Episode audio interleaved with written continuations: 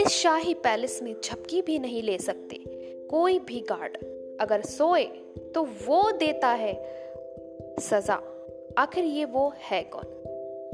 Good evening good evening and good evening मैं हूँ RJ Shirali. मैं आई हूँ आपको ले जाने संडे स्टोरीज के सफ़र में। ओनली ऑन रेडियो वाफ्रा तो चलें। एक अनजानी शक्ति करती है डिसिप्लिन को फॉलो जो दिखती तो नहीं, पर उसकी दी हुई सजा महसूस होती है। जी हाँ मैं बात कर रही हूँ कोटा के एक हॉन्टेड पैलेस की, जिसका नाम बहुत मशहूर है। नाम है ब्रजराज भवन, जो अब हेरिटेज होटल में तब्दील हो चुका है। कहते हैं, इस होटल का रखवाला या कोई भी सिक्योरिटी गार्ड अगर सोता है तो पता है क्या होता है? उसे पड़ता है जोरदार थप्पड़।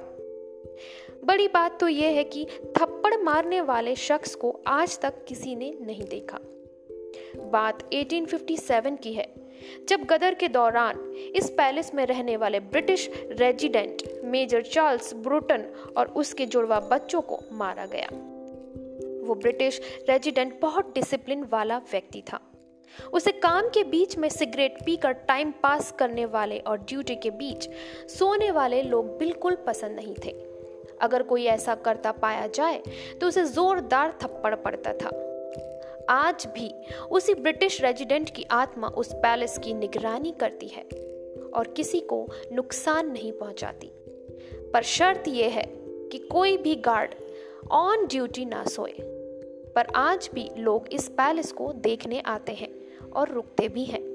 तो क्या मरने के बाद भी कोई डिसिप्लिन में रहना सिखा सकता है?